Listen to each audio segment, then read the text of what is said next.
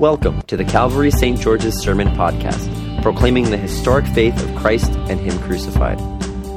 These podcasts are recorded and produced by the parish of Calvary St. George's in the city of New York. For more information, head to calvarystgeorges.org.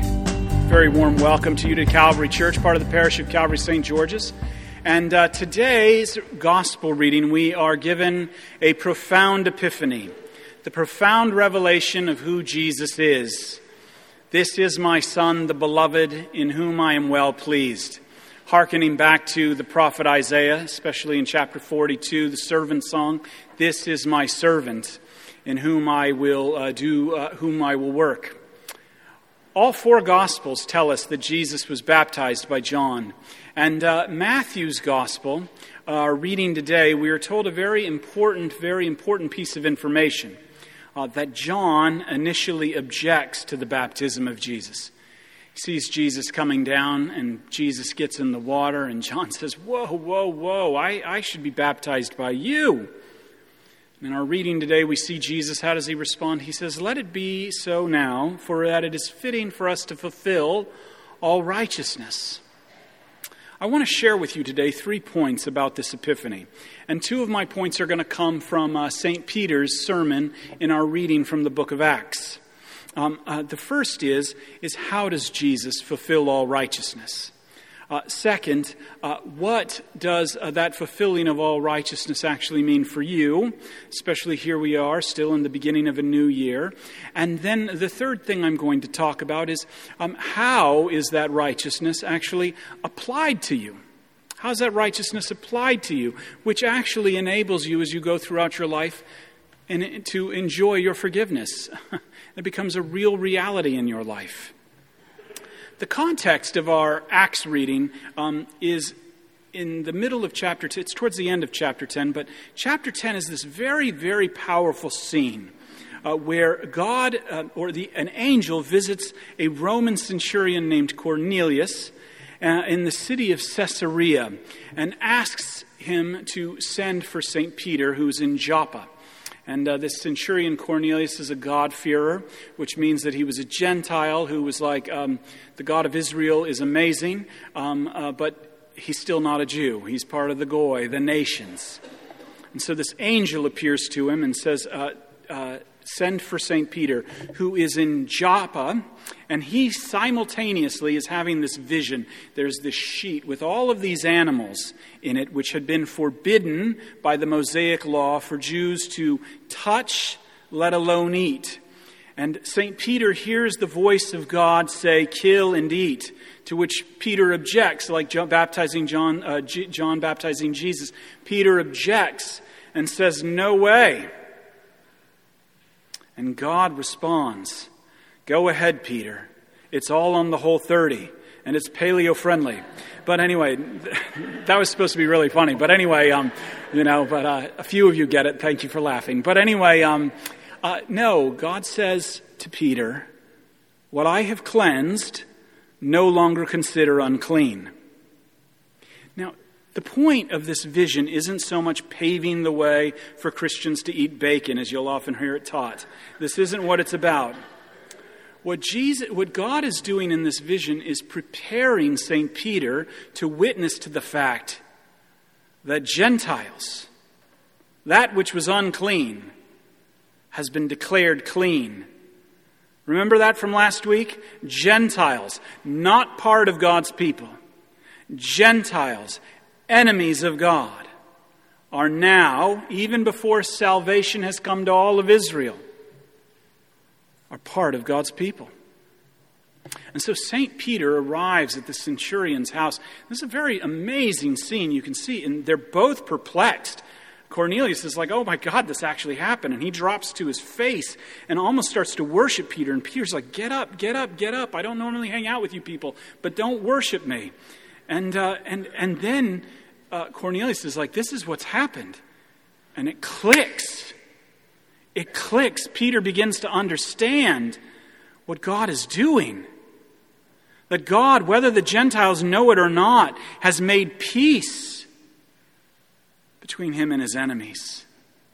And Peter, this clicks, which means He understands now what it means that Jesus has fulfilled all righteousness.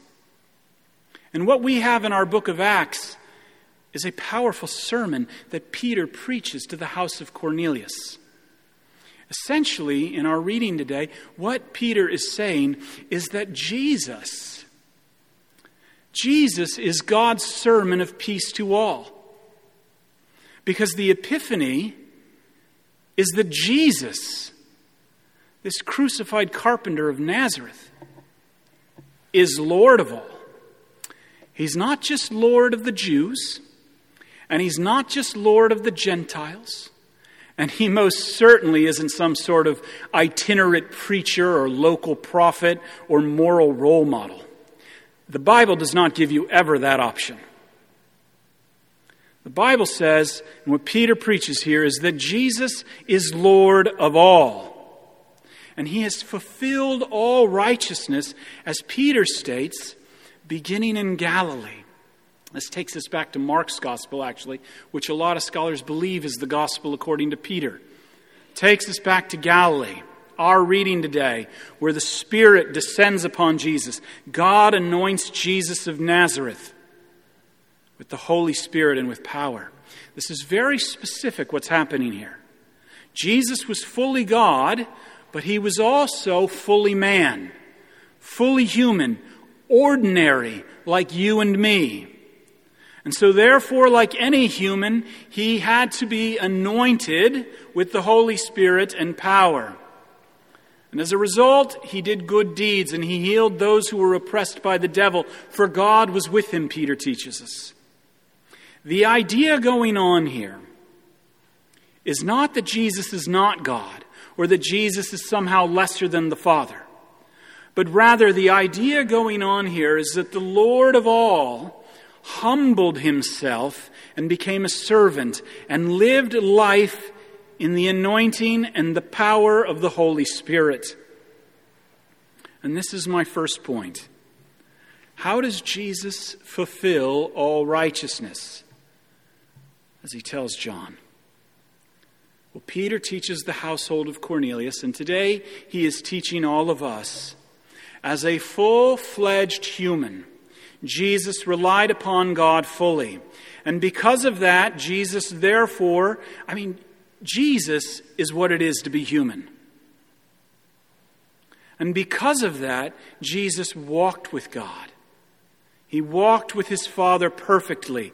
When Jesus acted, you can guarantee that the Father acted. There was such perfect intimacy between the two of them that there is synergy. And because God was with him, Jesus did what was good perfectly. He fulfilled all righteousness. And this all culminates, as Peter teaches us, and this is interesting, he says, which we witnessed. The apostles and him witnessed, demonstrating historicity here. This all culminates, Peter says, in that they put Jesus to death by hanging him on a tree, a reference back to Old Testament prophetic fulfillment. Jesus' death fulfills all righteousness, especially and specifically the righteousness demanded by God's law. And this is good news because it accomplishes this. Now, follow me as fully human on the cross, God, I mean, this is powerful when you think about it. God intertwines himself in flesh with our human sinfulness. He who knew no sin became sin. He intertwines himself with our sinfulness and rebellion and defeats it once and for all. And the defeat is demonstrated by Christ's vindication in his resurrection from the dead. And not resurrected as some sort of orb, not resurrected as some sort of ghost or phantom, but as once again ordinary flesh and blood. I love, Peter says, we ate and drank with him. Do you understand uh, the ramifications of that? Like, he has guts. He's resurrected with a stomach and organs. And what Peter is saying in this small statement is that the resurrection sets the stage for the new heavens and the new earth. The resurrection sets the stage not for a better you, but for a redeemed and a new you. I mean, that, that's an epiphany. And that epiphany is so much more awesome than me up here giving you life steps on how to improve your New Year's resolutions, you know? And this is what Peter said. He and the apostles were not suggested to preach. This isn't what they were um, told to preach once a year at an evangelism Sunday crusade. No, Peter says this is what we were commanded to preach all the time. Jake, you're such a one trick pony. This is what I'm commanded to preach all the time. Because since Jesus has resurrected from the dead and has ascended and now sits at the right hand of the Father, what this means is that he, whether you like it or not, he is the judge of the living and the dead. And the prophets from the Old Testament testify to this fulfillment. Those who believe in him receive forgiveness for their sins. And this is my second point.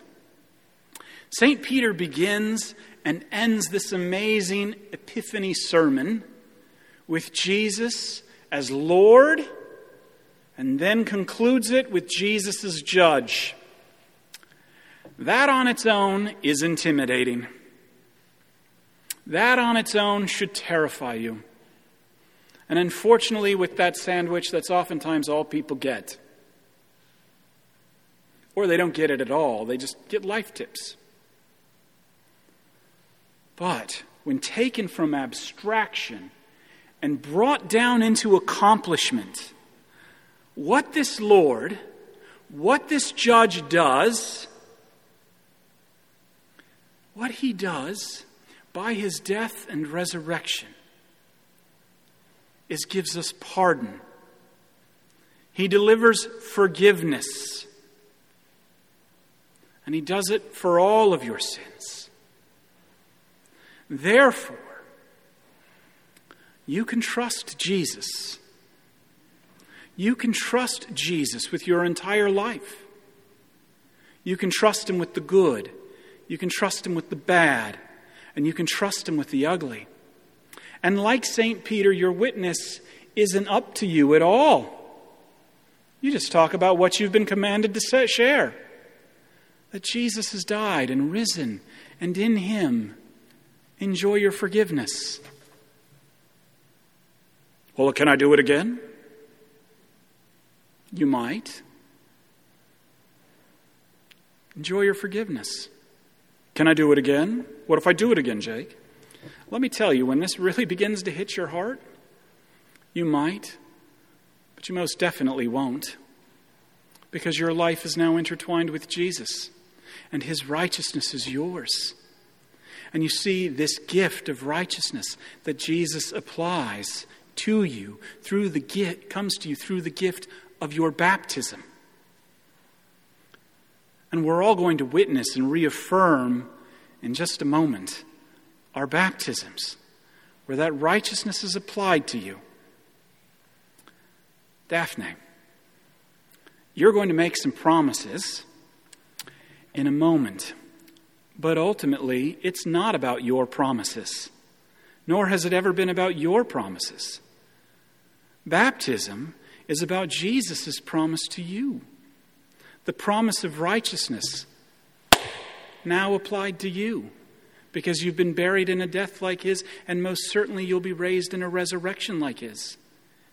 And you see what's going on here in our gospel reading. In Jesus' baptism, we get a picture of our own baptism, but in the reverse. In baptism, all righteousness is fulfilled in you, not because of what you do, but because of what Jesus has done for you. And in a moment, you are going to be reborn a sinless saint in Him. You're going to be clothed with him. You're going to be covered with his righteousness. And your sins after this moment in thought, word, and deed, which all will deserve God's condemnation, are washed away. And you're going to be declared not just not guilty, but completely and totally innocent. And the same goes for all of you. In baptism, heaven is opened up to us as it was opened up to Jesus.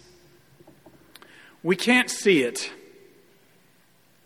We can't see it, and I've heard it said, so therefore we're oftentimes inclined to think that it doesn't happen, or it's not real, or that baptism is just this real sweet ceremony to kind of appease our parents, or to show my commitment to Jesus. No. When received by faith, the waters of baptism open heaven up to us, and the application of God's fulfilled righteousness is applied to you. St. Peter will go on to write in his epistle to the churches Baptism now saves you not as a removal of dirt from the body, but as an appeal to God for a good conscience. What that means is that when you go through this life feeling like a smoldering wick or a bruised reed, you don't go inward and look to yourself. You look out and say, I was baptized. God gave me a promise there. And we cling to that because something happens in baptism. What happens there? His righteousness is applied. How's it illustrated? Well, in baptism, see, in baptism, Jesus stands in solidarity with you. In the same way, he stood in the waters of Jordan in solidarity with all those other sinners who came to John to be baptized. And this is my third point.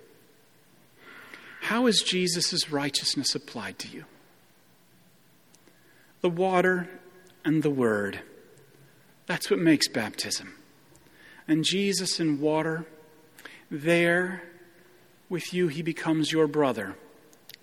And he brings you to his Father, who is now your Father. And there in those waters, he has made his death yours, his life yours, his holiness yours you are baptized into Christ, and you are a child of paradise. The Father, the Son, and the Holy Spirit, they all declare it to be so. Don't take my words for it. It is most certainly true. In Jesus' name, amen. Thank you for listening to our sermon podcast, produced and recorded at the parish of Calvary St. George's in the city of New York. If you feel led to support the continuing ministry of the parish, you can make an online donation at calvarystgeorges.org slash giving. Thank you.